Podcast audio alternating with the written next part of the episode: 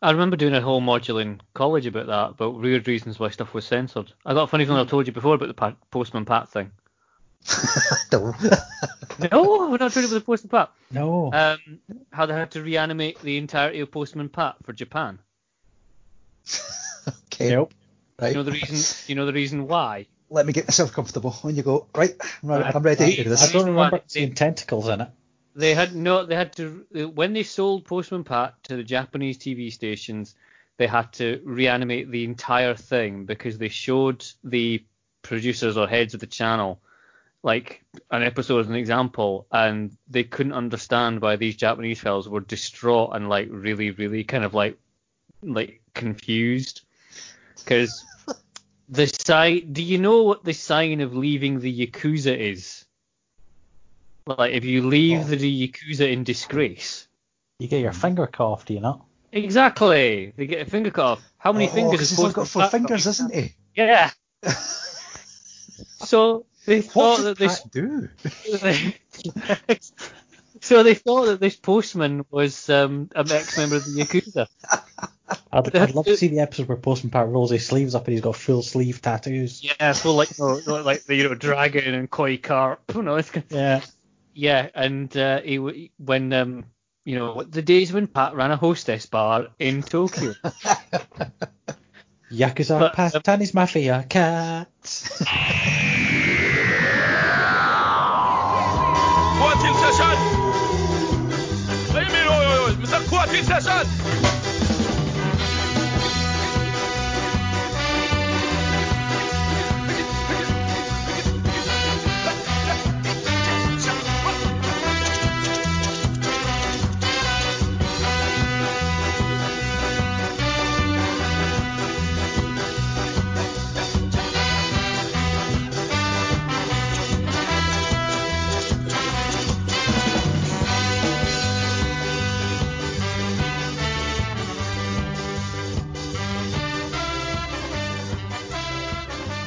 Ladies and gentlemen, welcome to the corner of Doctor Who fandom, whose closest experience with piracy is a third generation VHS copy of the Airstone solution bought from Ingliston Sunday Market.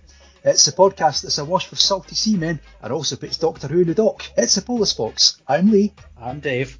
and I'm Cameron. You went to that joke straight off. didn't Straight off the bat. You? No Off the even the whistle has no even blown, and you're you're there straight with your salty semen. Yep. Just on that, I'm going to have to delete half my notes already because that's half my again.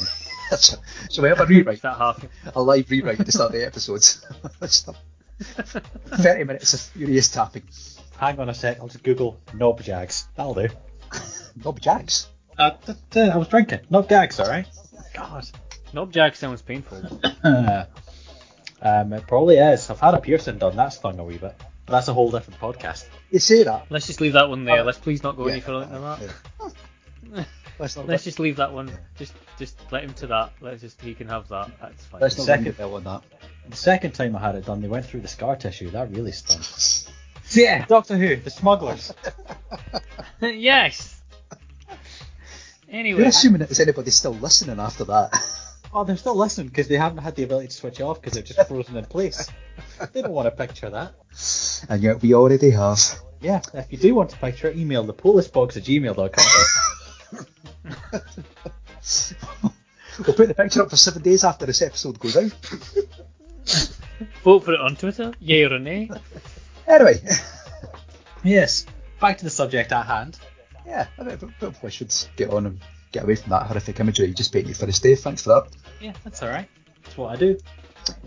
So this is going to be a bit of an odd one this week, It was a very odd one. Yes. given that the episode we're covering doesn't exist. No, not in a kind of straightforward and watchable sense. No. Not in a way that you can actually focus on it, no. No. So the important question to this one though is: Are we sort of doing this case as it would have been broadcast at the time, or are we doing it considering what we had to watch today or the in, in this time period? Well, unless you're sitting on some film cans hiding in your garage, we're going to go for the reconstruction. I had a, I had a specially um, uh, uh, delivery from Nigeria the other day. And, Post uh, exclusive. Yeah, well, yeah, yeah, I'm- I'll just, I I think I'll just like um, put them on the uh, fire outside, uh, you know, whilst I'm there, keep myself warm. Aye. But yeah, but, yeah, I mean, I mean, are you, are you considering what it would have been like when you first saw it? When we're talking about, I, I think I was kind of doing a bit of both Mhm. okay, because you can tell how Okay. the story goes, so you can judge it on the story. And even though you can't necessarily see the story, you can't see the direction, you can't see the sets, you can kind of think how Yeah. they might have done it. Yeah. I went a bit of both. Oh, good, good, good. That's that's that's my notes all complete then. That's fine. I did. I, I- found myself because obviously your part of your brain's expect it to be something radio related because you can get the audio, but then the other part of your head sees a picture on the screen, so you're kind of thinking, oh, it must be telly, and you're kind of your brain's caught between the two. Yeah. And you'll get a bit where the screen just has a still image, and then all of a sudden it'll move again, and you guys go Yep. back to the screen, and then it's still again. And Yep. it's hard to stay focused on the right part. A little bit, a little bit of a weird one this one, but we, I, I got there in the end. I, I was I was more used to it as the episodes went on. I think. Yeah. What's the melting point of uh, celluloid anyway? Let's find out. Who's got some lighter fuel? Let's put that to the test. yeah, just put that to the test. It's not the sort of thing you get in Radio Free Skaro, is it? No, no, not at all. Not at all. Real exclusives are here. Right, before we get on with uh, this time's episode, should we tie you up from last time? Let's. We shall. So last time we done Destiny of the Daleks. We put that on trial, and we've got the results now. Cameron, you were defending. I was defending it. Dave is prosecuting. Yep. Okay. Yep. So the results: Destiny of the Daleks, guilty, thirty-eight percent. Not guilty, 62%. So Cameron's taking that one. That's another win for Cameron. Sweet Jesus. Destiny. I was expecting that to tank. yeah, a travesty of justice. I think we can all agree. well, I think you'll find that it was the best Dalek story Ever that told. we've that we've ever done on this podcast. Until the next one. Yeah. Until the next It- one, it if was I'm alright. defending that one as well. It actually wasn't that bad. Ah, it's, it was it was fine. Yeah. I think it, I, I enjoy, it was enjoyable enough. I, I always view the polls that we do that even if something's bad, it's going to win most of the time because most of the people that listen are fans. So something has to be really, really, really actually bad Mm. to get found guilty. I'm still waiting until we put Fear Her on trial and then everyone votes like that that's not guilty, just in spite of me. I'm waiting on that. Oh yeah, I'm going full sock puppet for that one. That'll be the That episode. just sounds wrong. I'm going full sock puppet hen. I was going to spend 50 quid to get Katie Hopkins to vote on my side on Twitter, but that can't happen anymore. Oh no, no, no, really, no, really. Yeah, so you won last time, Cameron, which is good. I did, I did. So I'll get to decide whether it's prosecuting or defending when we draw the Aye, envelopes of we, justice later. yep, we'll do that later on at the end of the episode. Right, Fantastic. Good stuff. shall we get on? We shall, probably better. Lift the anchor, set sail, and absolutely no frigging in the rigging. We're going to go back to series 4 of Doctor Who, William Hartnell's penultimate episode. This time we're putting the smugglers on trial. How dare you follow me into the TARDIS? The what? The TARDIS, sir! This is a vessel for traveling through time and space. Why did you follow me? I'm, I'm terribly sorry if, if we've annoyed you, Doctor. It was my fault, I'm afraid. What's all And stand back from those controls.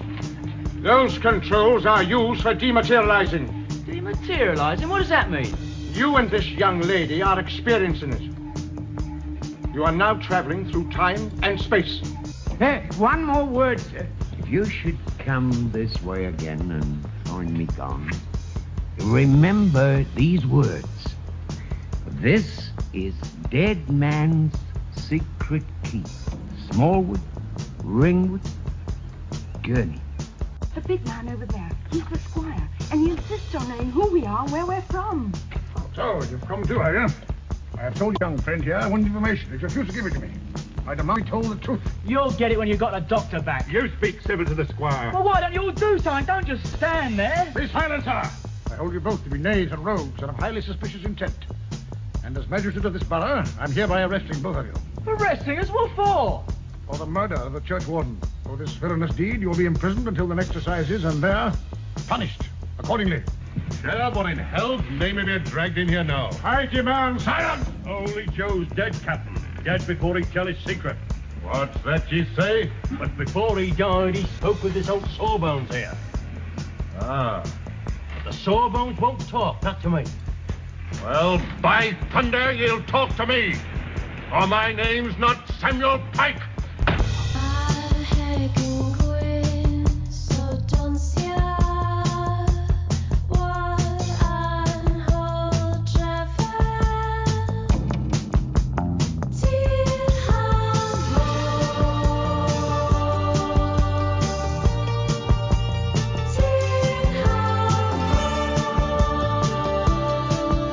Okay, so The Smugglers was written by Brian Hayles, directed by Julia Smith, and produced by Innes Lloyd.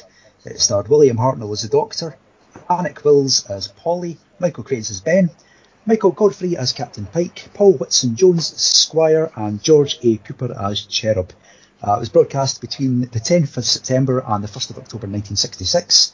Viewing figures for this were 4.3 million for episode 1, 4.9 million for episode 2, 4.2 for episode 3, and 4.5 for episode 4. So, for this one, who's doing the defending, who's doing the prosecuting? I think I was defending, wasn't I? Uh, I think so, yeah. Yeah, and Dave was prosecuting. Yeah. Okay.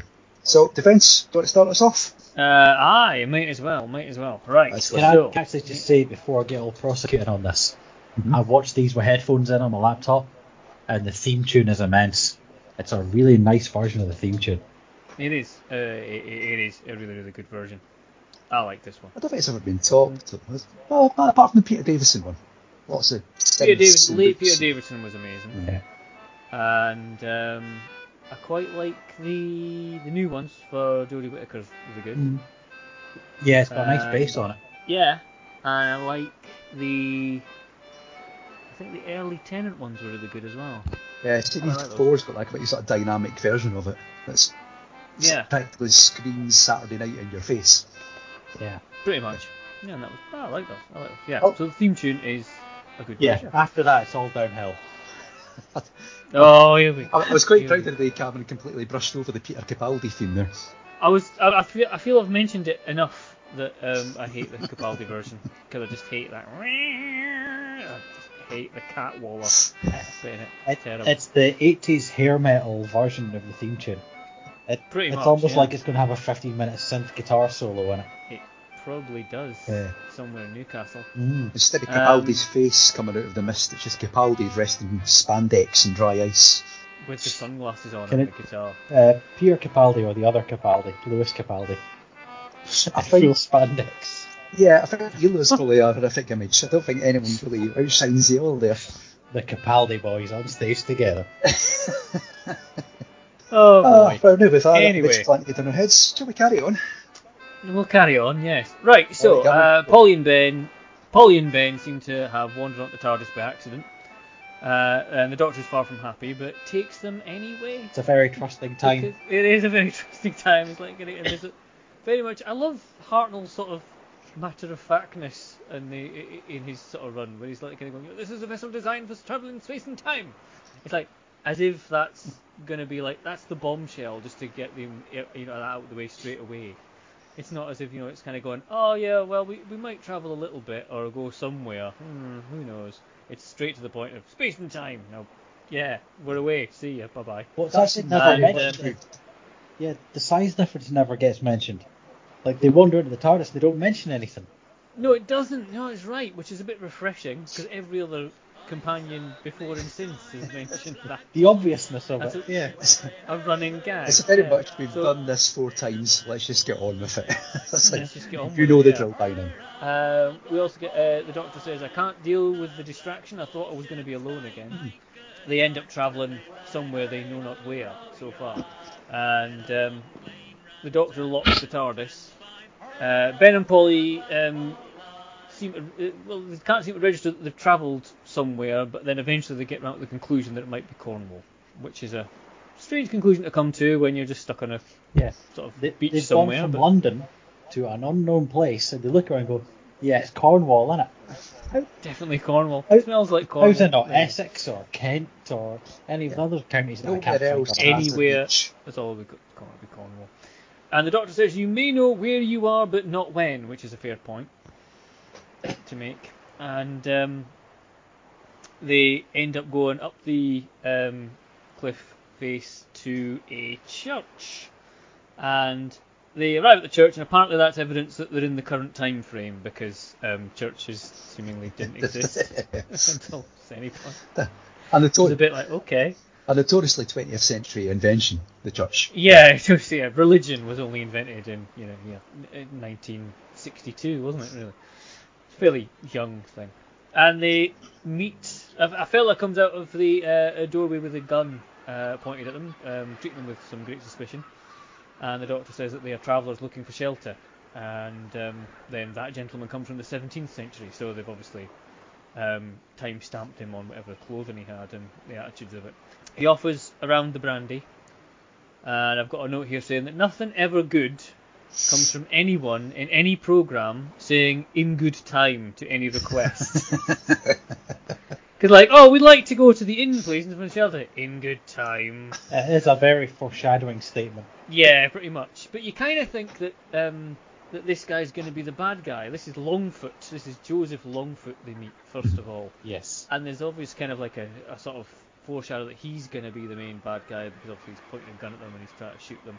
And he's a bit shifty and scared. Yeah. He's a little bit shifty and scared of everything. This fella is uh, expecting Avery's boys, um, but apparently it's been uh, it's his spirit that wanders around here of old Avery, who's now passed away. We're not quite sure who Avery is just yet, and it's Joseph Longfoot is the church warden. There's a moment here where the doctor literally manages to do some doctoring because um, Joseph Longfoot has a dislocated finger, which the doctor then snaps back into place post haste. Yeah, without knowing that he's got a broken finger. Yeah, But a very, very, very, very quick diagnosis. I'll just, no, I'll just snap your finger back. I'll be totally fine. I'd want to see his But it's a- certificates at this point. it's obvious that uh, for speed of service he's gone booper, and um, you know he needs it done there and then. He's going to get it done there and then. He's a busy church warden, hasn't got time for any waiting lists. Yeah. needs that for Calfax. Longfoot advises them to go to the inn and guard thy tongue and be careful what they're saying. They- He also says this is a dead man's secret key. So they all, the doctor and Ben and Paula then disappear off to the inn. Uh, but there's a bald man in the shadows with a knife who then follows Longfoot into the into the vestry, and there's suspicion afoot. I like this intro. I like this this couple of opening scenes because we've got an obvious kind of like bit of intrigue going on, fairly quickly done, Yes. wouldn't you say, Dave?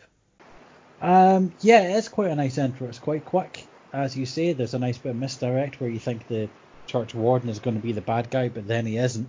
I had to remind remind myself a lot when I was watching it that the acting standards were different Oh, definitely, yeah. because Uh, the people who are acting are chewing every piece of scenery. But is it not that they hadn't really worked out in this sort of time period how to film a television show as opposed to filming theatre? Oh yeah, and it was very much. Yeah, They were also all theatre actors. That's how they were trained. yeah, Right? exactly. You yeah. project and you take up the stage. And there was wasn't really such a thing as nuance. No. I mean, Yeah. at this stage, television's a relatively young medium. It's only been Yes. around for like Yeah. 20 odd years, and it's sort of recognisable form. Yeah. Exactly, And, uh, yeah. So yeah, And some of the accents though are atrocious. they have turned the Well- accents all the way up to eleven. They have, yes, because they have to essentially say this is Cornwall, honest gov, and um, they really need to hammer that one home. And Ben's definitely from London, and I'm not even going to try and impersonate that accent. yeah, Ben is very much. Um, Danny Dyer on steroids. Well, I think I think he's like prototype um, Graham, is he no? He is. yeah. Cockney white boy sailor. kind of. It's the same kind of thing of him, you know, putting all the rhyming slang into it and trying to explain it all. It's Bradley Walsh. in It's very, very, very, very much dialed up Cockney. Yeah, It pretty gets much. even more so Pretty through the course of the story. Oh yeah. But I, I think Um, all the accents were a bit like that. They all just got a bit too strong in places, which That's- is quite surprising for the BBC at the time, putting out really strong regional accents. Yeah, because obviously you would have just had the news and every program, you know, read from the Queen's English, and here we are at Yeah. Wembley, kind of thing. Even Um, back to like the Reign of Terror, which is supposedly set in uh, the middle of the French Revolution. There's a lot of very plummy French people kicking about. Yeah. Oh yeah. There's not really much of an attempt to, you know, put on a French accent in there. Whereas this goes Yes. completely And none of them are even speaking in French. What's that all about? I know. What's going on there? It's shoddy, Um, isn't it? You just cancelled the series there and then. Completely the series unbelievable. Completely unbelievable. No French. Um, Yeah. The Doctor, Polly, and Ben enter the inn. Uh, they get the usual kind of glaring looks from all the locals, and strangers aren't welcome here, until they're told that um, the doctor, the doctor says that they've been sent by Joseph Longfoot. So therefore, it's suddenly it's oh, it's all right, oh, that's fine. No, old Joe Longfoot, eh, great grand, no problem at all. Um, the doctor at this point seemingly demands food, and just like you know, Yeah. practically, obviously you can't see it because it's in a still frame. But I'd imagine him banging on a table, just going, "Give some scran." Flicking his fingers in the air. Boy. Flicking his head. Garçon, garçon. Case some scran. the most notorious of all fir- the first Doctor lines. Keys some scran, yeah. Case some scran. Hmm? yeah, exactly. Scran Um, laddie, bring us stuff. For some reason, I've got a note here that just says soggy bell bottoms, though. No idea why. No idea why I put that in, but never mind. I'd see a doctor about that. Yeah. Maybe nothing to do with the show you were watching. It was just a note you wanted to take. yeah, it's just a note I don't want to take. Yep. The Doctor seems to be completely unsure what the TARDIS is doing because they do float the idea at this point of just like most people do for like Doctor Who stories is oh why don't you just get back in the TARDIS and just go back again if it's that bad. And the Doctor has seemingly no control over what the TARDIS is doing at all Yeah. at this stage. Whilst he tries to tell Ben and Polly that it's like this finely tuned machine that only he knows how to work. I He have no control over where has when we no will con- Yes, it's all a complete roller coaster. um, yeah, so there's a bald fella who now we're back at the church now um, with Longfoot and a bald fella with a knife, and they seem to establish that uh, he is a former shipmate of Longfoot, and they talk about Captain Pike, and Longfoot is asked where is Avery's gold, and Longfoot's not giving away anything, not telling anything, but this bald fella has seen Longfoot talk to the doctor and whisper something in his ear about it could be something to do with the treasure. So determined that uh, Longfoot should tell him as well. Longfoot does tell this would-be assassin about the travellers that they've just been to visit and where they've gone. Uh, but this fellow, who later is um, known as Cherub, is uh, kills Longfoot with a stabs him to death, which is quite kind of graphic for a Yes. sixth Doctor Who. For Saturday evening entertainment, it's meant to be educational and informative. Yeah, This is how you kill a man with a knife in the back. yeah, There's a lot of lot of chippings that go on in the story. I mean, these are all the clips that were excised uh, from Australian television. That's why they still exist. yes. because these were chopped out and survived in some shape or form and eventually got returned. I don't really understand their approach though, because some of the scenes that get chopped out are just guys on horses. I mean, It, what- it might what- have also been for time. might have been for that, but I like to think there's something you know, something deep in the Australian psyche that are really, really traumatised by livestock and horses. So I mean, I mean, to take from this that all all episodes of Black Beauty are banned from TV in Australia. Well, they should be under this day and age. All horses matter. Oh boy. But yeah, there's a Sam lot of, Beckett. It's- but you're right, there is a lot of stabby action that goes on. It's- There is a fair bit of pointy, More pointy, so than- stabby, stabby aye, a bit. Yeah, I didn't think there were that many guns in the 17th century as well, but it's like everyone's got one. Yeah, there's a fair bit of that as well. Yeah. They're surprisingly tooled up for a bunch of fishermen, aren't they? Well, it depends on how you're going fishing. You know, maybe you're just taking pot shots. and Ah, hoping fishing for the with dynamite. Yeah. the best way to catch a pike with a blunderbuss. Yeah. Yes, exactly. It's the it's the common way of doing it. Ben tries to stoke up conversation with anyone in the inn, but no one's really taking any notice of him. And then someone walks in and tells the uh, innkeeper that uh, the church warden is dead. And then he's advised that you best go and tell uh, your tale to the squire. Cherub catches up with the doctor, and because Cherub reckons that the doctor knows where the treasure is. Yep. And at this point, the doctor is kidnapped and slung on the back of a cart and towed away somewhere he knows not where. Polly cries for help in during all this because Ben's been attacked. The Squire is on the way, and um, Cooper, who's um, the innkeeper, and the Squire um, come into the frame. And there's a bit of a kind of kangaroo court going on because the theory being that these mysterious travellers have somehow been responsible for the death of old Joe Longfoot. Uh, the doctor ends up aboard a boat somewhere out to the, uh, you know, uh, in in the bay. Ben wakes up uh, wherever they're taken. Uh, the squire wants to know the truth because he's standing over them, and he arrests Ben and Polly for the murder of Joe Longfoot. Then we get the doctor at the end who meets the pirate uh, Samuel Pike. Sorry, the upstanding fine gentleman trader Samuel Pike. and no Yeah, way dodgy, Samuel Pike. No way dodgy Samuel Pike. Um, public relations wonder Samuel Pike. So that's your end of your first episode. Um, that's your cliffhanger. They've been separated from Ben and Polly separated from the Doctor and have been charged with murder.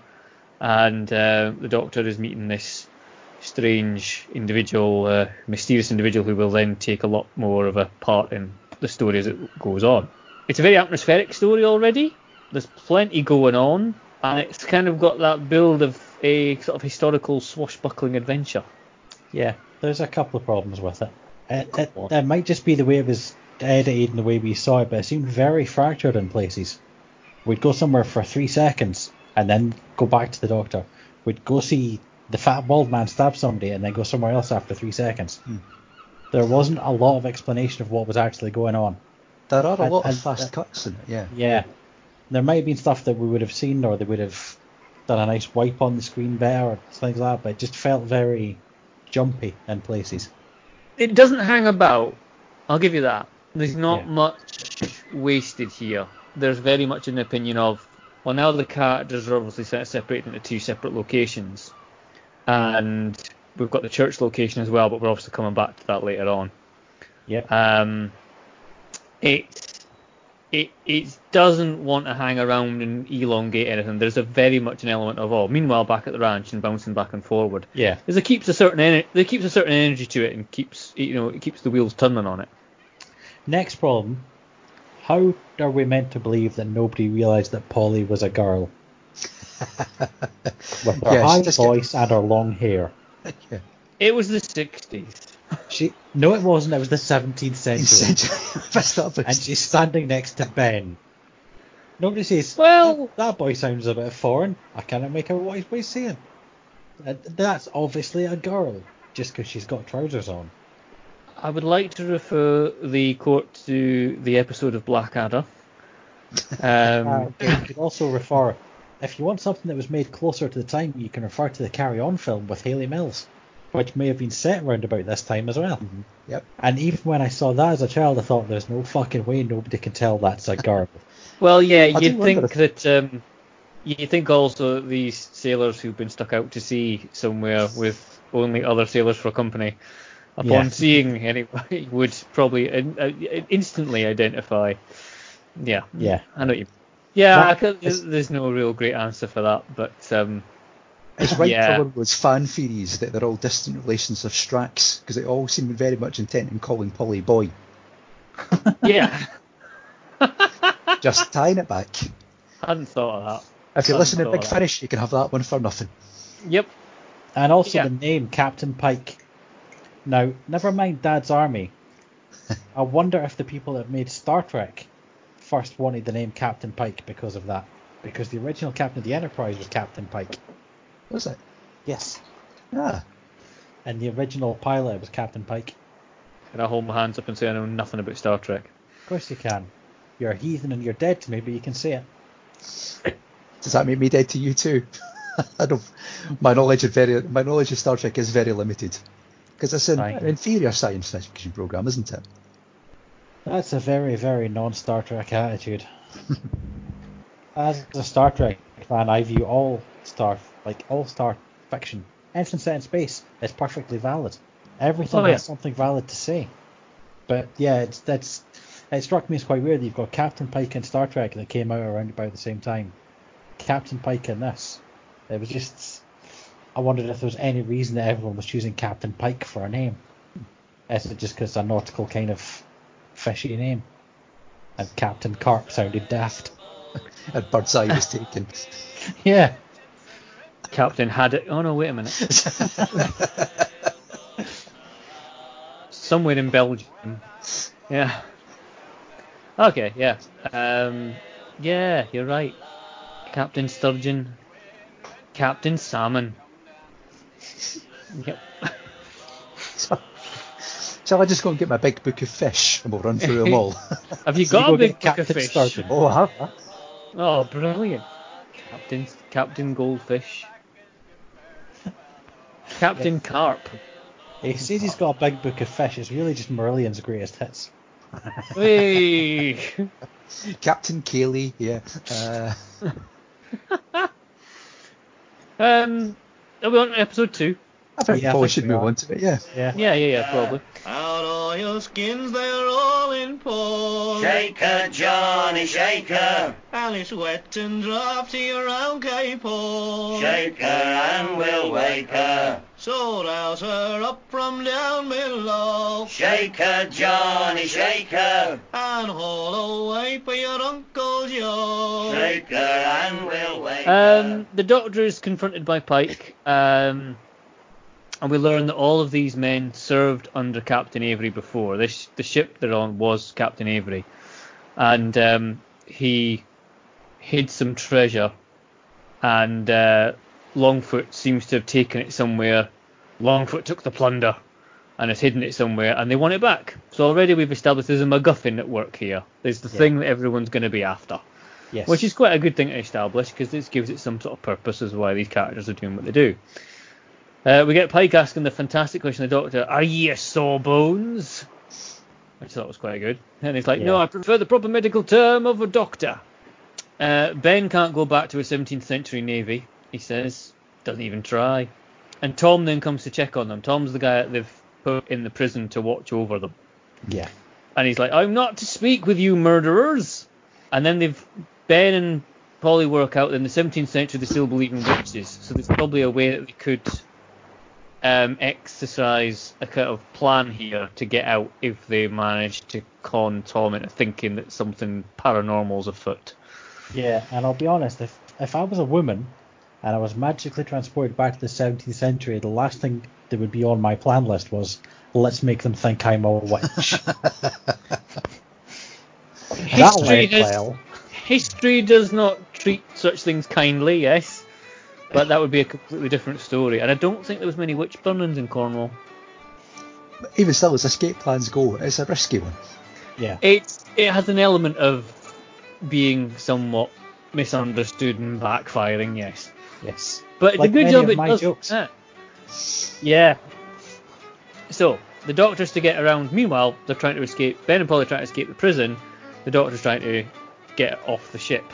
But this is probably one of the best scenes we've got so far, in that the doctor doesn't use any kind of sort of. Well, obviously we're a bit before the sonic screwdriver, and he doesn't use any kind of gadgetry or any kind of. He's just escapes the situation by just using his guile and effectively try to butter Pike up a bit um, by, you know, calling him a gentleman. And you know, the Doctor tries to get around Pike by telling him he's a gentleman. Eventually, the Doctor's allowed to sit down.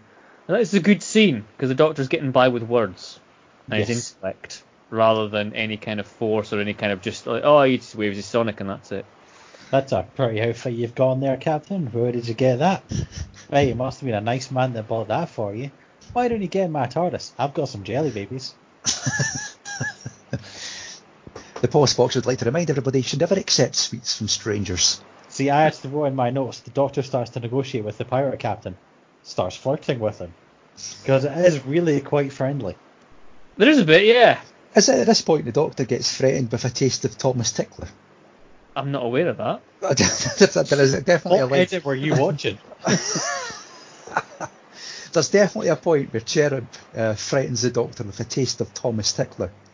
I don't know what that is. I mean, it's all lads out at a lonely sea, but you know, I think kept, it's. expect, uh, I kept expecting Ken Dodd to turn up at that point. You know, it's like, oh, how tickled I am to be in the high seas for a perfect day to offer the, dust, the Doctor's back passage for a little Thomas Tickler. You'd have to? What a shame you'd have to wait for about 20 years for that. I know. so many roles that Ken Dodd could have just easily have stepped into the Doctor Who. Sutekh. Yeah, that would have brought Pyramids of Mars down a bit, I think. I'm just imagining him in Pyramids of Mars, but instead of mummies, it's the di- it's the Diddy Men. and the Di- the Diddy Men are trying to crush that gamekeeper to death. They're so small. If we could just kneel down a bit further, a little bit more, Yeah, a little just bit more. crouch down, just crouch down while we just try and crush it. in the- Yeah. Oh, terrible I am to be oh, mentoring my own brother. Oh! There is probably an alternate universe where Ken Dodd was the Doctor and Benny Hill was the Master. I, I, I don't really want to live in that. Can you imagine? Yes, I can. Um, we, you are, yeah. We get a nice little bit of um, casual 1960s racism next. In the, the It's only a black, episode. Yeah. well, yeah, the, the black dude is called Jamaica. No, she went all by herself. Yeah. Um, It's not so- subtle, is it? No, it's it's Really? not really subtle, to be Um, honest. Um, okay, but times haven't changed. Because I saw a Santander advert on my television tonight where it's Ant and Dec doing their usual, aren't we cheeky normal lads? No, let's chat to one of our friends. Let's phone up our black mate, Rashford. Let's Literally on a Santander advert. They phone up Oh. their black mate, Rashford. So the lazy media times haven't changed. It's just they're a bit more subtle with it now. What's all with it now? Aye, aye. Um, it was suggested, and I can't remember who when I told this about it. It might have been one of you two when I was speaking to you about it. That Jamaica, he was called Jamaica because that's where they picked him up from. That would make was sense. You, Yeah. was this you two? Was either of you telling me this? I don't think so. It wasn't No, me. I heard the bells here. If it's not either of sense, you, if it's not either of you two, then it might have been clear. I think it was clear. Well, how Um, many people does anyone speak to at the moment? well, yeah. If it wasn't you Uh, two, it was my wife. Yeah, that's about it. What's Hey, more that's is he can't tell us apart from his own wife. I was, I was going to say it's not often that's happened. Trust me. Um, Just that once, and you did apologise to me. Yeah, exactly. You know, it was a misunderstanding, Dave. You know, we all, we, you know, we, we just went about our own ways and just promised we'd never speak of it again. Yeah. Um. So yeah, that was what I thought. But you know, you're not gonna get like. a whole- You're telling me that the whole cruise, you know, well, there's Jamaica and there's West Indies, Yeah. and there, I just was like, yeah, it's it's a fairly logical explanation, but in order to do that, you'd have to go down the whole cruise to where they picked them up. And what if they Yeah. picked up more than one person in one place? but what about he's over there speaking of Peterborough? You know, Here's our newest slave, Bishop Briggs. Yeah, so Ben calls in Tom, and Polly is moving, moaning under some straw. He says he's been taken by the spirit of his master. Tom is now absolutely petrified, and is told that the spell's only going to get lifted if they're free and they, you know they're not prisoners anymore. So um, Polly and Ben manage to get out that way, and they decide to go to the church, um, back to where they came from. Cherub greets Kewper. Kewper was the innkeeper, wasn't he? yes, he was. Um, and then Kewper passes a coin to Cherub's hand to so it enables him to meet Pike. Kewper's got a bit of an idea here, and you're starting to work out that everyone's trying to get in on this gold. Everyone wants Yeah. either a cut of it. I think even the Doctor has managed to negotiate a cut. He has by the end, yeah. yeah. Pike is disgusted at this very allegation that he could possibly be um, open to bribery and corruption. He's like, I keep a law abiding ship here. Yeah, and a clean one, despite the fact that some just spat on the deck. Yeah. You know, hygiene. I mean, of. apart from the phlegm. Apart from the phlegm on the ground, yeah. So Cherub grabs Kewper, and uh, Kewper wants them to join him with the Squire and uh, get this smuggling deal on the go. Uh, there's a bit of shady business going on here, obviously.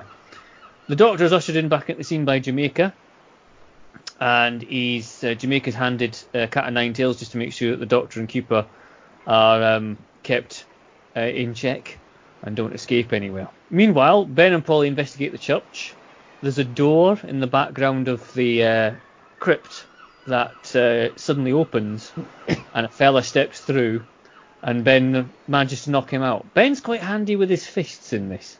With it, yeah, before he's actually spoken to people, he's just knocking fuck out. Yeah, it's just, it's just very much a kind of London in it. Yeah. We'll, And we'll just go up to the church and get help. All right, first person you see, knock fuck out of them. knock it might have, yeah. So um, they, It's quite they- handy with his fists in the war machines as well. This is like, you know, he- he's itching to get into a scrap most of the time. Yeah, he seems to be a bit sort of um, wild in the aisles, doesn't he? Really, but um, yeah, he's um, that's part of his. now on, I shall call him Ben the Incel. I think that's why he's so violent. You should calm that, dude. Yeah. Too busy pretending that Polly's a boy. Anyway, they seem to automatically assume they've got the murderer just because someone turns up on a crime scene again. And, Yeah. yeah. You know, Uh, I they think got- they got us wrongly accused. Let's use that on somebody else. Yeah, it'll be fine. Uh, what they don't realise is that they've tied up the revenue officer. The officer is trying to chase down the smugglers because he knows that there's a smuggler's ring um, here. And that's the moment where apparently the tunnel, they discover that the tunnel leads down to the beach, which is, funnily enough, directly where the TARDIS is. So, just for ease of use later on. Pike and Cherub uh, visit the squire, and uh, the squire comes to the conclusion that, oh, you must be honest merchants. They're all drinking brandy, which Cherub manages to down in a one off, much to the squire's in part disgust. They're told to drop off the goods at the church, you know, because there's a shady deal going on that, you know, they can, uh, the squire's in on it, basically. Yeah. And uh, he's not quite the law upholding person that he seems to have been. Polly suddenly breaks into this meeting, which is a bit of a shock for the squire, seeing as the last time he saw them he thought he was in prison. And uh, Polly sees Cherub and then says, You're the one who kidnapped the doctor. So yeah. there's this sudden this, kind of like. this is the Scooby Doo scene. It is the burst in and point at scene. each other. Yes, they're all bursting and pointing at each other, but it's a bit. There's a bit of intrigue going on here. It's it's it's kind of.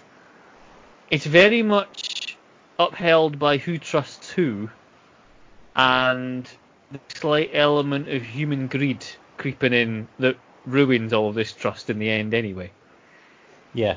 This is one of the scenes that would have been quite actually nice to see. Yes, was I thought that seen. as well. This would have been a lot better. How you know acted out fully kind of thing. With faces and movement. His faces and movement and uh, you know stage actions and all that kind of stuff. That'd be great. Yeah. Kewper and the Doctor want to escape the ship because Kewper tell, tells the Doctor that uh, Captain Pike will essentially just burn the whole town down. Yeah. Just the treasure, just to get his hands on it.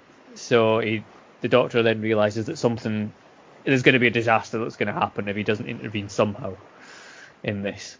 Yeah, it's basically the Captain Pike will just burn the village anyway, even if he finds the treasure.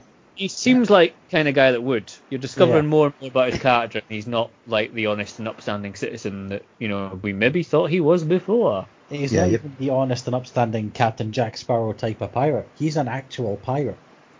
Yeah. Yeah, we did start to nail down his badass credentials here, don't we? Hmm. Yep. He's a he's he's he's the Keyser Söze of this entire story. Only we know who he is. And he is much more aggressive and violent as a threat than he actually is in person. Because in person he is a bit foppish and dandyish. I- Yeah. I- in the early scene when the Doctor and Pike are talking at the start of this episode, it got a bit pantomime for me. Because it was very much the chunky boy, whose name I can't remember, because I think of him as Uh, bad manners. I'm glad it wasn't just me that got Buster Blood Yeah. Vessel vibes off him. That'd be It's- Cherub. I've got bad manners in Captain Hook. or the guy off the McEwan's export cans. So yeah, the early scene with them, it felt quite pantomimey to me. Like, ooh, he's going to stab you. But, and I think that the pirate captain. Has What pantomime reputation- contains that line? Hey, Shut, you've shut not up, seen the chipping boys and Mayfield girls. school play, alright? School plays round here can get vicious. What do you think, boys and girls? Shall I slash his face? Way! Look out, John Barrowman's behind you. And he's got a tickling stick. Tickling Tom. For the third time this evening, I'll just put my head in my hands and go, Jesus. Oh, that's a that's a human centipede from hell, isn't it? William Hartnell at the front, John Barrowman in the middle, Ken Dodd at the back. You're kind of inferring there's a human centipede from heaven by that rationale. Yeah. Let's not even think about what that contains. Oh, your faces are telling me that you're already thinking about it. I'm trying really hard not to. the human centipede sponsored by the Police Box. Oh boy. Meanwhile, Cherubin Pike uh, try to defend themselves against Polly's accu- uh, uh, accusations, and in the process of this, Polly's captured again. Ben finds the tunnel that leads down to TARDIS, and they turn up in the crypt and find the Squire turns up to find Ben, gun pointed, and have we'll, we'll have no more tricks this time, and that's your end of episode two. Yes.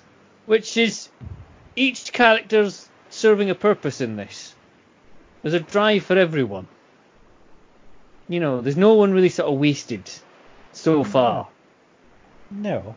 Everyone's Um, got a part to play. Yep. And we've set up the ending quite well. As I say, we we now know that the tunnel leads down to the TARDIS, so that's obviously going to be an escape route in the future. We're kind of setting up that the Squire's not quite the upstanding citizen we maybe thought he was. Pike also, as we've said, his reputation is maybe slightly stronger than his actual actions. It's that's what I like about this. It's it's tightly woven together. There's not uh, much there's not much waste in this. Uh, it's starting to get quite heisty. It's got very double cross and triple cross and Yeah. who's going to work with who, and it's that that would probably be again easier to follow if we had the actual video. Yeah, Right? exactly. Yeah. But with this, you can kind of tell where it's going to go, and you can guess who's going to double cross who, because pretty much everyone's just out for themselves. As we see at the end, it's that's going to be pretty much everyone's downfall. Yeah. Well, pretty much everyone's dead by the end. Pretty much. Maybe Yeah. Alex Hayward wrote this. It's it's pantomimey, eh? and it's heisty, and I mean that in both the good ways and the bad ways. Hmm. There's nothing wrong with a heisty pantomime. It's it's hard to take the heist bit seriously because you know everyone's going to double cross each other with five minutes to go at the end anyway. So you don't actually believe any of the teaming up yet, No, these are fractious relationships at best, I think. and it's hard to believe the threats of violence because you know that everyone's going to be around at the end to double cross each other as well. So to an extent, you could completely skip over part three, just go straight to the last minute, ten minutes of part four. I'm not so sure about that because given that there's been a bit two, three knifings at this point, I don't think anybody's particularly safe really early. Yeah, but the people that have been knifed are largely Mr. Exposition at the start. and that's His- it so far. His death kind of kicks off the whole thing, though. Yeah. It, th- That needs to happen. it's the exposition death at the start. Another Those- victim of the exposition wars. Those don't really count. Another one. God bless Longfoot. He served well for all of the five minutes he was in. Yeah. He was in like two scenes, then he got stabbed. Yep. We'll just have the names of all the people that died in the exposition wars, like scrolling up the screen like cannon fodder. Oh, don't start me on cannon fodder. There's a YouTube special, just some really mournful music with the names scrolling up over a black screen. Just with the, you know, the, right at the bottom, Adric, thank God. Ken Dodd. There you go. Get up. I wonder if there's a list a- anywhere of everyone that died in an episode of Doctor Who. Like every episode, just in a list. Ooh, that's the point. Everyone that's dead. Like all the characters that have died on screen. Were they not watching all the episodes in order for Doctor Who magazine? They were keeping account of who got captured and who died. There is some sort of body count, yeah. Yeah. So they were. Um, I, don't can't remember what number they were up to. I can't remember what episode they were up to when I last bought Doctor Who magazine. Well, that's what I was wondering. Does it carry on into the new series, or did it just I think stop? it does. You know, that's the idea. They were gonna. uh, They were still in the classics when I last read it. But there's like kind of, kind of revolving cast of people watching episodes of Doctor Who, and then they were keeping. It was people who got captured somehow, and people who died, and they were keeping a tally count of all of them. Right. I don't know if there's anyone in Doctor Who that dies whilst they're incarcerated, but I don't know if that counts as two. Struggling to think of anyone. Yeah. Given the amount of imprisonings that happen in Doctor Who, there's bound to be somewhere down the line that somebody's Somewhere down the line, snuffed it. someone dies whilst in jail. I think Doctor Who, Pertwee. Doctor Who and the death of police custody. Target novelisation. coming soon. Starring Jamaica. Doctor Who and the police brutality. Yep. Anyway, are we on for episode three, or are we taking a break halfway through? I think we will take a break, come back for episodes three and four. I think we will. we'll do that. All right, let's do that.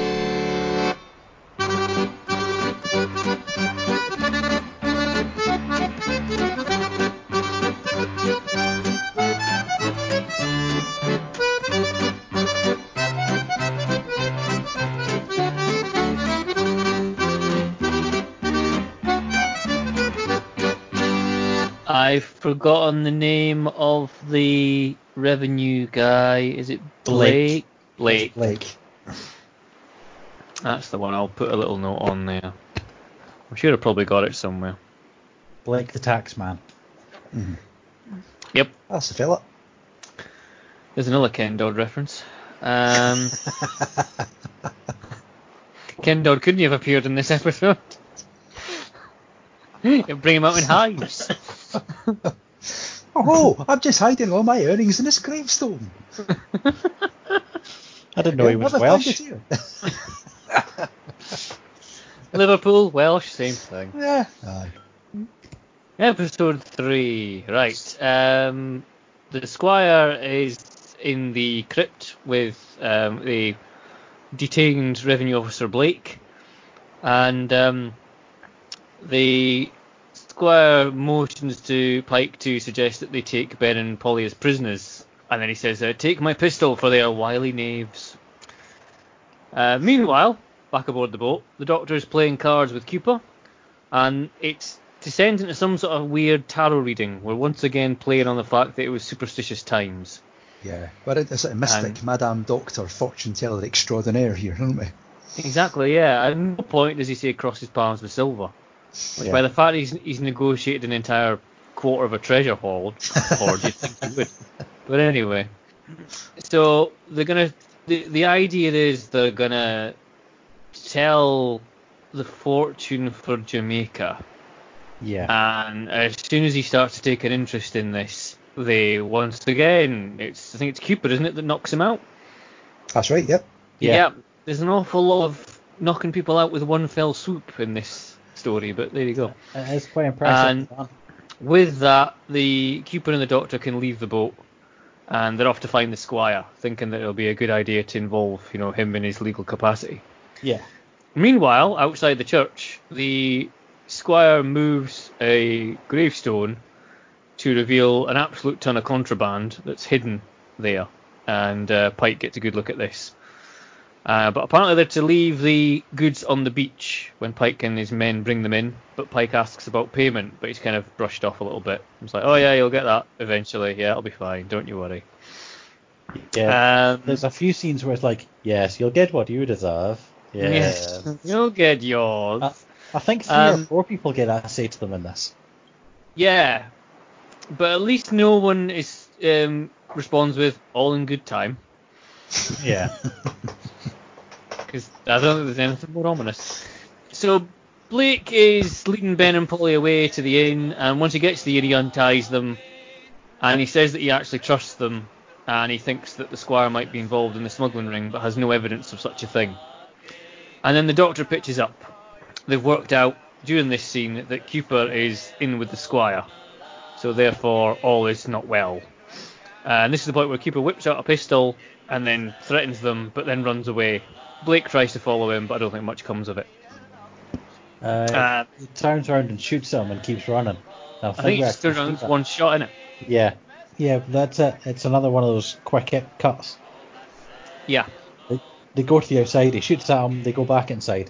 We don't actually see or hear if there's any follow up to that. No. But I think we can safely assume that uh, Blake's okay and it didn't hit him at all. Yeah.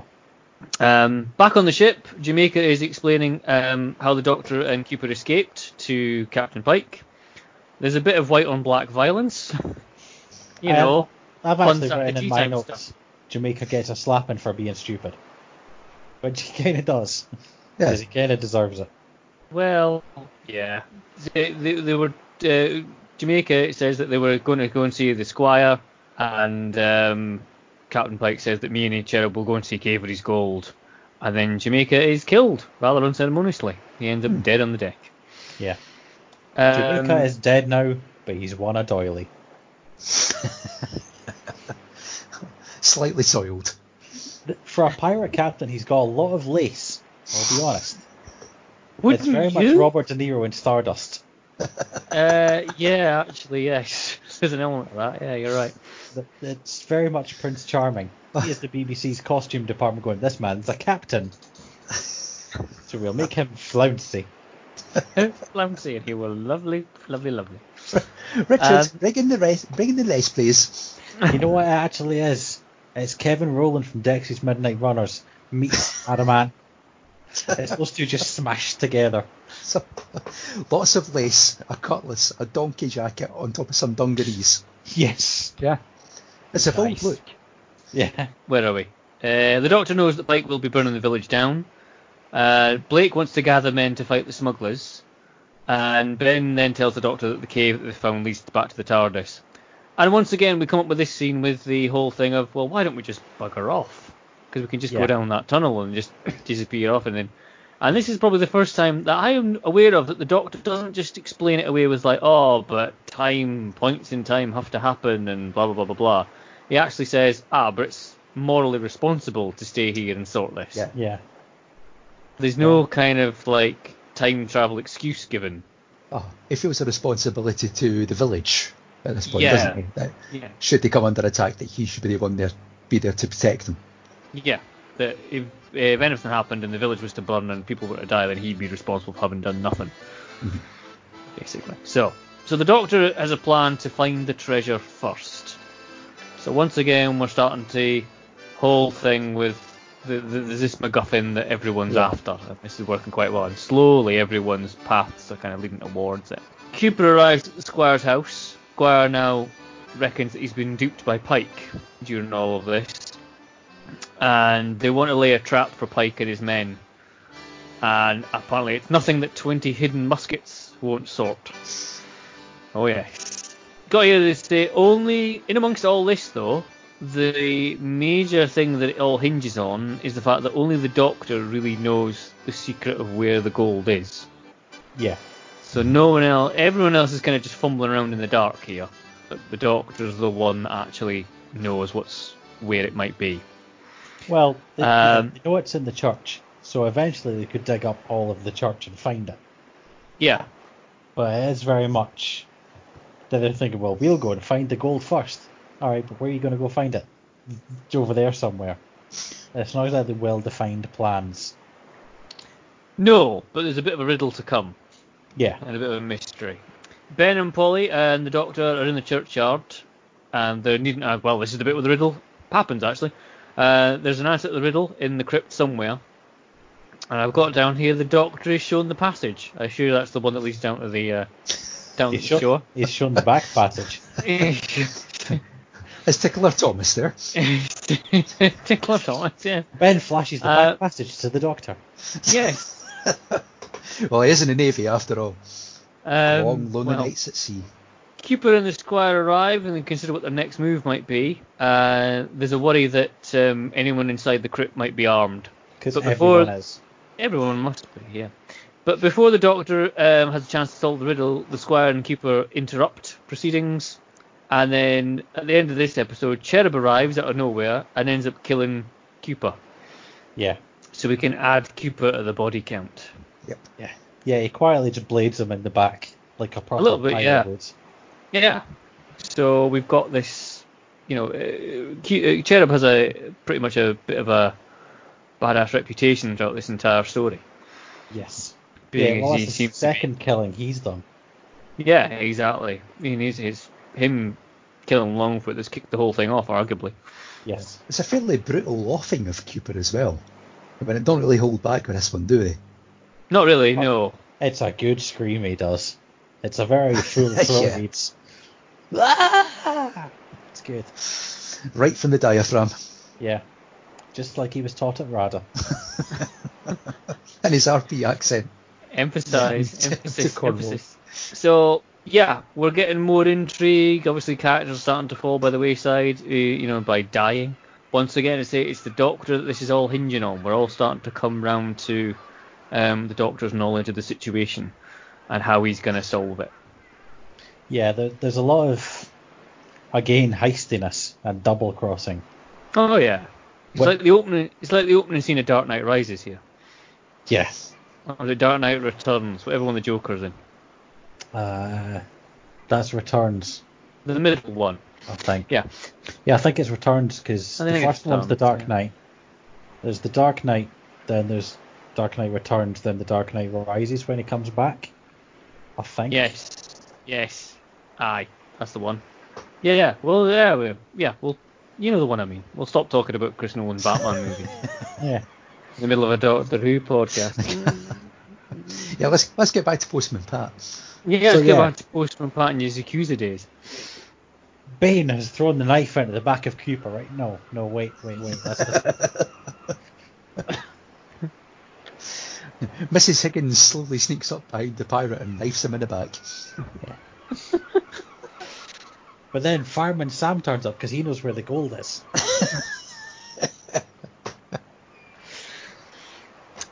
Uh, Su- are surely, surely Dora would know where the gold is because she's the explorer. She's the explorer, yeah, pretty much. But can we find a way of um, putting Mr. Spoon into this and just blaming him? I feel we should. Burn Mr. Spoon. Dodgy bugger that he is. Are we Stick ready for episode four? I think we should, yeah. Can I just say before four. we move on that one of on. my favourite ever usernames on a forum online was I explored Dora. I thought it was a brilliant username. But What forum was that? I do not want to know. It's probably uh, best we don't pry too much here, Gavin. I think Yeah, I it know, was I'm an old thinking submarine now. war game forum. It All was right, okay. forum. That's okay. That's all right. Yeah, that's totally fine. That's totally fine. Yeah. Well, it's, Yeah, let's face it. It's, it's one of the one of the better things he could have come up with. Yeah, we're, we're only talking about violating a beloved children's character here. It's- Yeah, but you know. Anyway, um, Episode 4. episode four. Yeah.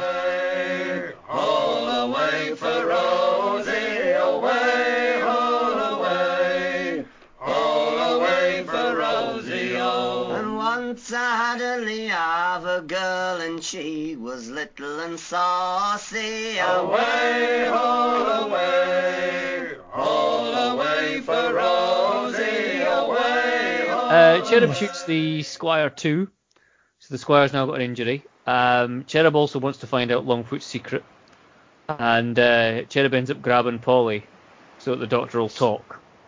And we learn that there are four names for Avery's gold. Yeah, So we've established that Cherub has pretty much gone rogue now. He's on his own. He wants part of this and then to bugger off with it and ignore the rest of his crew. Um, Pike's men arrive on the beach and they end up going to the churchyard. And then Pike opens up the tomb and they find all the loot. And uh, Pike tells them to leave it on the beach. And then um, Pike ends up heading off towards the vestry, uh, wondering where Cherub is. Yeah. Pike doesn't seem to trust his men, but with Cherub you can see why. Yeah, Like, he tells them to take it to the beach, but don't take it back to the boat yet, because Yep. he knows they'll just go back to the boat and get pissed. Pretty much. Well, funnily enough, they're not going to even ta bother going back to the boat before getting pissed. Yeah.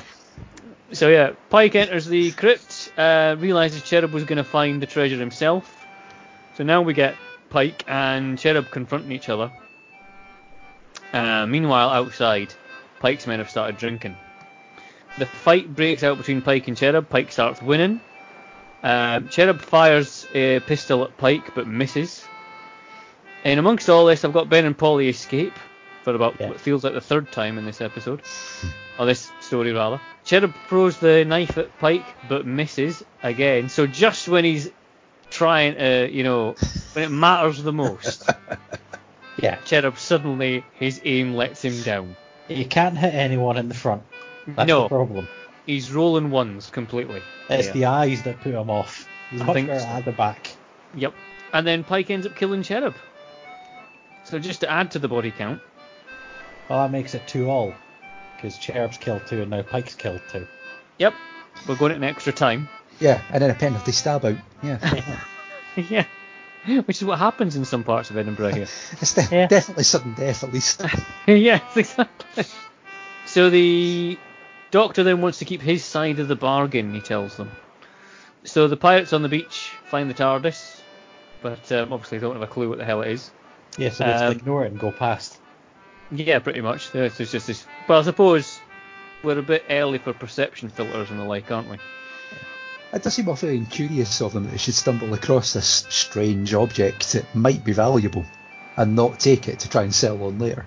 Not try and guess- lift it, yeah. Yeah, Yeah. We'll, we'll just walk past it. Yeah, Yeah, you know, it'll be fine. nothing ever. Um, Um, uh, the doctor then tries to bargain with Pike, telling him he can keep the gold as long as he leaves the village alone. Yeah. So the irony here is the doctor's the one who has the clearest idea of where the gold is, but he's probably the one that's least interested in it. So meanwhile, I say the squire's kind of got a gunshot wound on the floor. So the squire does manage to say, "This fellow's generosity has truly shamed me," and then they're going to show Pike the gold. Polly and Ben, meanwhile, are in the cave, and being typically the fact that she's a woman in a 1960s TV show, she can't even run properly, and ends up busting her ankle while stumbling around in the cave. So the idea is that Polly's just going to sit tight in the cave for a while, while Ben goes back and gets the doctor. and that completes um, the house card on companion bingo. Yes. Imprisonment, bound and gagged, taken against your will, sprained ankle. Sprained. Congratulations, you are now a Doctor Who companion.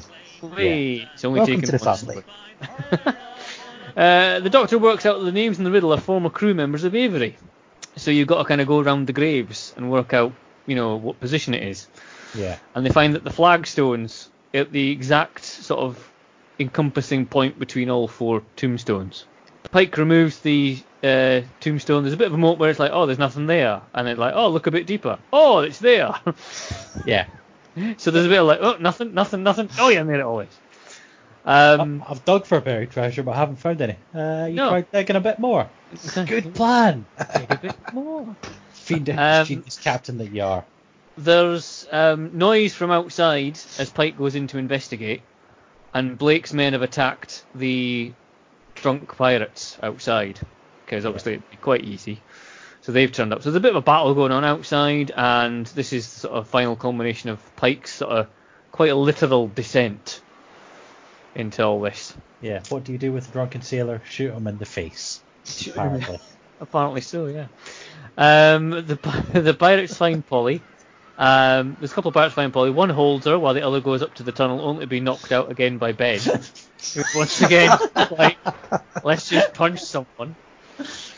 One There's goes no, up like- the tunnel while the other one gets punched by Ben. All right then. That's them forums you're on, Dave. Yes. Up to Polly's tunnel. Never mind Postman Pat, that's the new episode title. Up Polly's tunnel. so, totally, when I, when I put up the tweet for this episode going out, totally tagging Anneke Wills in it. I'm sure she'll see the funny side. Oh yeah, it'll be fun. No problem at all. Just like Katie. Once Just her like carers Katie. explained it to her. Yeah. Jesus. Um, the other pirates have fallen back into the crypt, and um, oh wait, sorry, I've got Blake's men enter the cave, and Blake shoots the other pirate. So there's two pirates, don't even get names. One of them gets shot, one of them's just dead. Yeah. We just list Um, them. We'll just add to the body count here as well. Uh, the other pirates have fallen back at the crypt because the battle continues on. Uh, Pike tries to get away, but Blake emerges from the doorway. Uh, the doctor has to help the squire out as well. The squire grabs Pike, which allows Blake to shoot him. So now Pike's dead completely. And Ben Yeah, and the doctor. it's really cold. It is. There's a there's a kind of like this aftermath of absolute chaos and despair. The the doctor, despite having been all the way through this, kind of going, oh no, we won't uh, we won't leave. It's morally right that we stay and sort this. As soon as like there's just folk dying on the ground and everyone's pretty much gone, it's like oh all right, we'll, we'll, we'll But- go now. but They think Ben and Polly might have killed somebody, so they hold them and wait for the forces of law and order to arrive. Oh, but they think this taxman might be evil, so they hold him for the law and forces, like orders of law and forces to arrive. All of a sudden, they've got this pirate. So tell you what, you hold him, I'll shoot him in the face. Fuck it. It goes and a the, bit. pe- and the I do people like that how are doing that model are the forces of law and order. It's the squire and the taxman. The taxman holds him, the local squire shoots him. there's nothing wrong with occasionally going a little bit Judge Dredd. No, there's not. And I like both versions of that film. Never mind the comics. It's like graphic novels. Even the Sylvester McCoy one. Is that what you're meaning? Both versions. Sylvester Stallone, not McCoy. Oh yeah, yeah. yeah. Oh, God, can, Stallone, can you imagine sorry. what Rocky would have been like? His name is Sylvester. He's the star of a new film called Rocky. He's been described as tough, handsome, talented, sexy, sensitive, dynamic, brilliant. He's been compared to Nicholson, De Niro, and Brando. He's the man who could be loved by only one woman because somehow she gets beneath the pain. He's every nobody who ever needed somebody.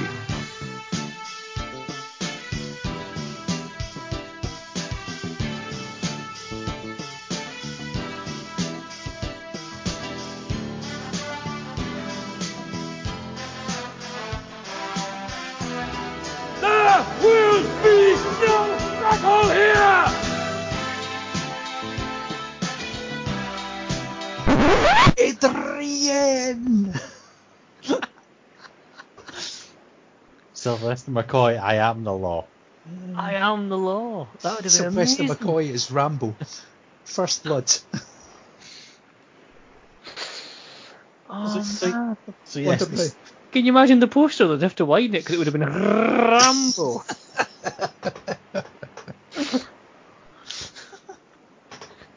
wow, that is one of the best Freudians ever.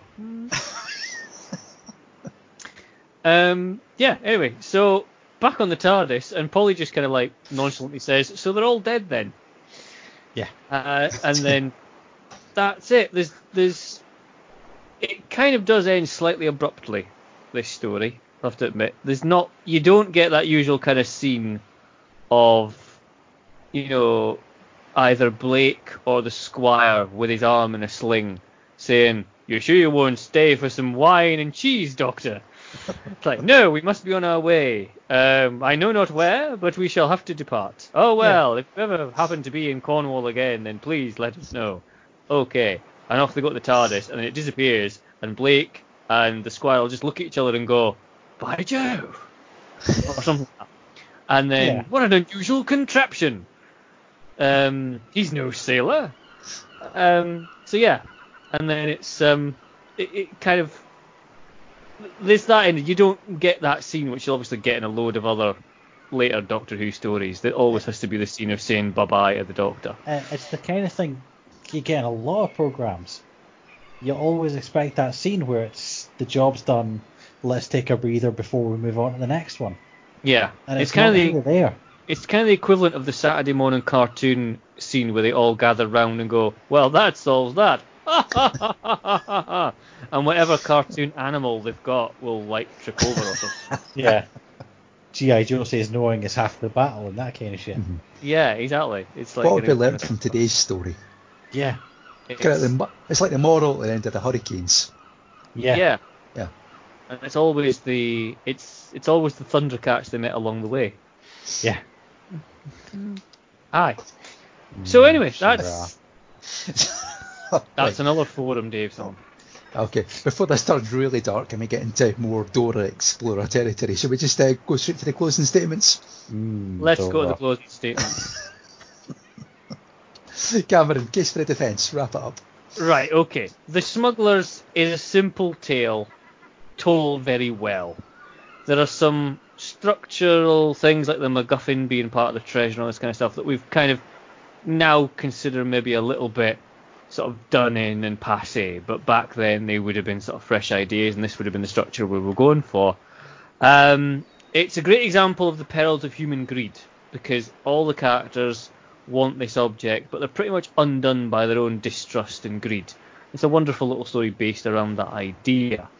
Um, the Doctor is able to ex- have an example of working out a situation getting his own way just by his sheer guile and ability to talk his way out of a situation rather than any kind of like, you know, as it waving a sonic screwdriver or solving the gadgetry or anything like that. It's also a nice, for being historically set, and you know it, it kind of harks back to as we were just sort of touched on before, Doctor Who's sort of basis of being an educational program. Um, it's a nice sort of atmospheric chunk of that time in history, and I quite like that as well. You know what I mean? It's it's nice to sometimes see, you know, whilst I'll say planets and alien races are great, but it's sometimes nice to see Doctor Who sort of, you know, I, I like historical Doctor Who, and this is probably a nice example of it as well. And um, there's nothing, I say, offensively wrong with it. When I was watching it and once I got my head round it, uh, how it was presented, um, there's nothing here that you kind of look at and go, this is absolutely shambolically awful. You know, it's a decent little story, well told, and in an era where obviously, as part of the presentation we've got here, we can't rely on computer graphics, we can't rely on special effects. The performances are kind of taken down a notch because it's all done in stills, but it still holds. I was still interested. I still wanted to find out what happened at the end, and for that, it's not guilty of crimes against Doctor Who. Okay, closing statement for the prosecution, Dave. This is actually an alright story. It's not bad. As I said, I love the banging theme tune at the start. It really sucks you in. You get, oh yeah, this is classic Doctor Who. But then it kind of goes a bit sideways. You've got the big acting and the big accents, and the story is good, but it's done in a very jumpy way. You've got five seconds here, five seconds there, and it never really feels like it's settled. You're always just moving on to the next thing. The characters, they're all very, very obvious characters. You've got the big fat squire who's obviously corrupt because he's big and fat. You've got the dirty scheming pirate who's obviously dirty and scheming because he's got a beard. It, it's all this kind of thing. The, the pirate's even got a fucking hook for a hand. like it's so stereotypically done. And I know the stereotypes of the 60s were different, but they didn't need to have the pirate with a hook for a hand. He could have just been a pirate. You didn't have to have the fat squire. It's it's a good story, but it's also overly long. It's stretched out. From about halfway through the second episode, you know it's just going to be backstabbing and double crosses and heists the whole way through till the end. And that's fine, but it means there's a good 40 minutes of this story that's nothing but double crosses and backstabbing and let's go and find the gold, which they could do without. And it's also really quite violent. There's a lot of death and stabbings and threats. I don't know how many people were threatened with getting their tongue cut out, but it was quite a few. Which I don't know if I really expected from a 1960s educational children's show. It's it's violent and angry and shouty, and at points almost confusing because it jumps back and forth so much. And when you get to the end, almost everyone's dead. And as you said, there's no follow up, there's no finishing scene. You get, oh, they're dead, they're dead, they're dead. Oh, no, he's dead. Oh, he's held him so he can shoot somebody else. Alright, oh, and that's it. They just leave. There's no justice done, there's no local people getting any share of the gold. Because as far as we know, the revenue man and the squire just split the gold at the end of it and went, oh, we didn't find anything. These pirates killed each other. And that would be it. There's no justice, there's no happiness, there's no bright finish that you expect from a Doctor Who story. So I think it is guilty of crimes against Doctor Who because it's not what I picture as 60s Doctor Who. It's 60s afternoon film where there's pirates and violence and stabbings and screams and then that's it, done. It's filler. It's not a Doctor Who story. And that's why it's guilty. Okay then. Right, shall we get to the verdict then? Go on then. Okay. Right. Uh, it's difficult to know where to begin to ju- judge a story where so much of the visual archive's missing, so let's just base it on the story alone. The Smugglers is a prime example of why the strictly historical adventures had run their course by this stage of the show. If it gets to the point where you're doing a story based on historical events that doesn't actually build up to an actual event, then maybe it's time to jack in that approach. And that's where the Smugglers falls down. It feels rudderless, so to speak. There's some nice individual stories going on. The Doctor, Ben and Polly getting embroiled in murder and abduction, skullduggery and corruption. But they don't really lead anywhere other than a rammy of some over some gold doubloons in a church. There's no sense of peril when Pike's crew descend on the mainland. They're kind of built up as such a threat that the Doctor feels that he can't leave and must protect the village against them. But this is completely forgotten by the time we get to the climax of the story. Pike's crew just swan up to the church and instantly happen upon the treasure. Well, why not show them as being a bit more of a threat like Cherub is? Show them looting and plundering the village, show them creating havoc, show them taking the lives of innocents. It's kind of a missed opportunity to do something dramatic to round off the story and Uh, give a bit more- Are you actually asking for a bit more death and violence? That's what you want. That's what this That's is what. I'm hearing. I felt that maybe the story might have benefited from it as a big climax at the end. But it's a, a bit of a missed opportunity to do something dramatic to round off the story and give Hartnell one last defiant hero moment before he bows out of the show. And it just seems kind of just such a waste of some stunning locations and good supporting performances not to have done that. I mean, perhaps if the footage was still in existence, then I might be more inclined to give it more of a pass. Even from the telly snaps, you get an impression of how much the visuals would elevate this story. From what we can see, they made great use of this Cornish coastline and actually filmed the ship scenes on an actual ship instead of in studio. But without those, the whole production kind of feels meandering and flat. There's not really enough story here to carry four episodes. There's no incidental music either, which is dropping the ball somewhat. But incidental music's integral to Doctor Who, and its presence here would have given, for example, the final fight between Pike and Cherub a sense of excitement. Whereas listening to it, it just sounds stagey. There's nothing there to heighten the drama of the moment. The story's got some decent character moments. Ben and Polly get a lot to do. I mean, fair enough, that's kind of born out of circumstances surrounding Hartnell's ability at this point. And they are a good team, Ben and Polly. But ultimately, the story's just not that exciting. If you're not going to build up to an actual event as your climax to your story, then at least introduce some sort of twist along the lines of what they've done in Time Meddler. That's how to do a proper non-historical historical. So Smugglers was commissioned and delivered in a hurry, and sadly it shows. There's a real attempt to do something different in terms of production here. But just imagine what that would have been like to have a story that matched up to what we can assume are impressive visuals. So, you know, guilty it is. Fine then. if you compare it to other historical episodes, right, you've got things like the Aztecs, the Crusades, Marco Polo, all of which build up to a big event at the end.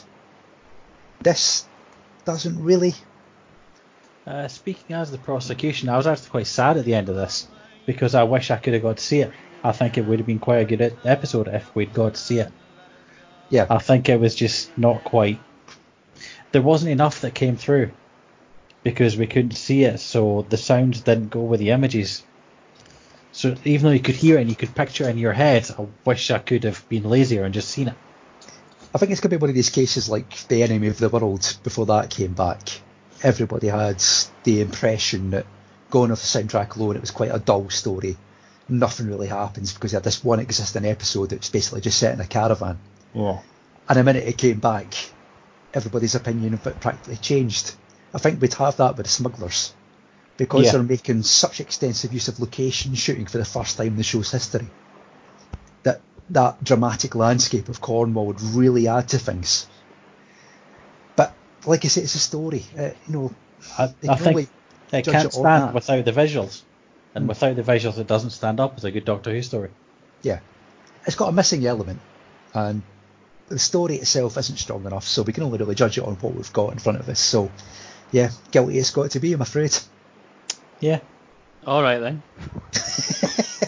You don't seem particularly cut up about this as a defence, guy. I do. I do try. Well, I do, uh, what what can I change? I can't change your mind, can I? Well, you can't Well, change not- my mind, but Not yours. it- it's No. not my, not my opinion that matters. I'm just there no, as a, it's not. As a we've seen with Destiny of- of the Daleks, it can turn round. Yes.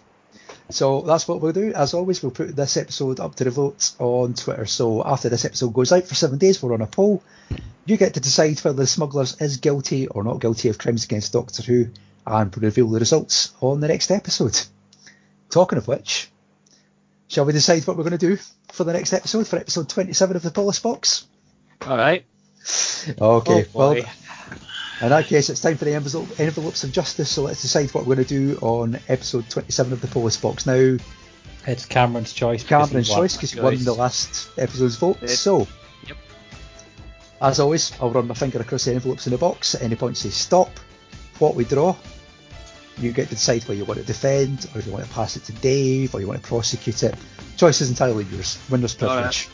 Okay. So, got the box, All right. And I'll run my finger back and forward across the envelopes, and at any point, say stop, and that will be the episode we do on episode Okay. 27. Uh, stop. Come on, fear her. No, please, just no. I hate to disappoint you, Dave. It's not a new series episode we're going to be doing. Ooh. We're going to be doing something from the Hinchcliffe and Williams era of Doctor Who, so we've got another Tom Baker, Nice. Uncle Tom. but a lot of classics in this era. So, let's see what we've got. Doing this one for you, big man. That man there. Doing it for your Auntie Val.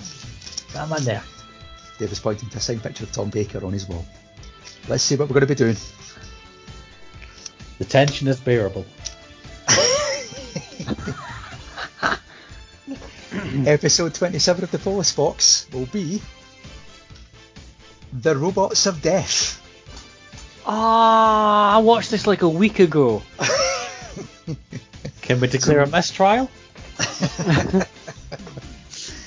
So we've got Tom, we've got Leela, uh, we've got robots, we've got Agatha Christie in space, basically, haven't we? We've got um.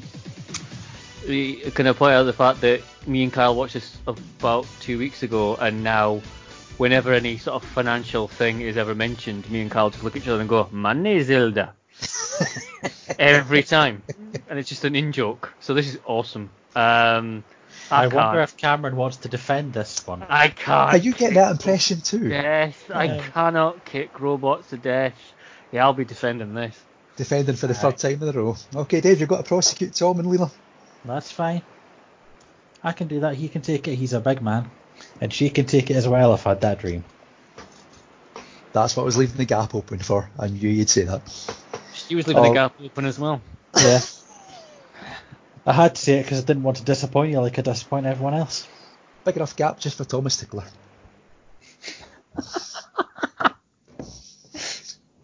On that note, shall we finish? Let's, Yeah, let's finish. let's finish on that gap. Okay. This has been episode 26 of the Police Box. We put the smugglers on trial. I've been Lee, I've been Dave. I've been Cameron. and we'll see you next time for the Robots of Death.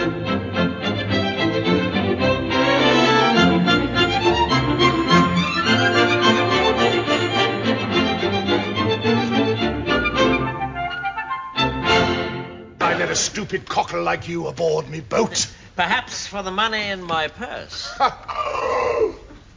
You have a woman's purse. I'll wager that purse has never been used as a rowing boat. I'll wager it's never had 16 shipwrecked mariners tossing in it. Yes. Well, right again, Ron. I must say, when it comes to tales of courage, I can see I'm going to have to keep my mouth shut. Oh, you have a woman's mouth, my lord.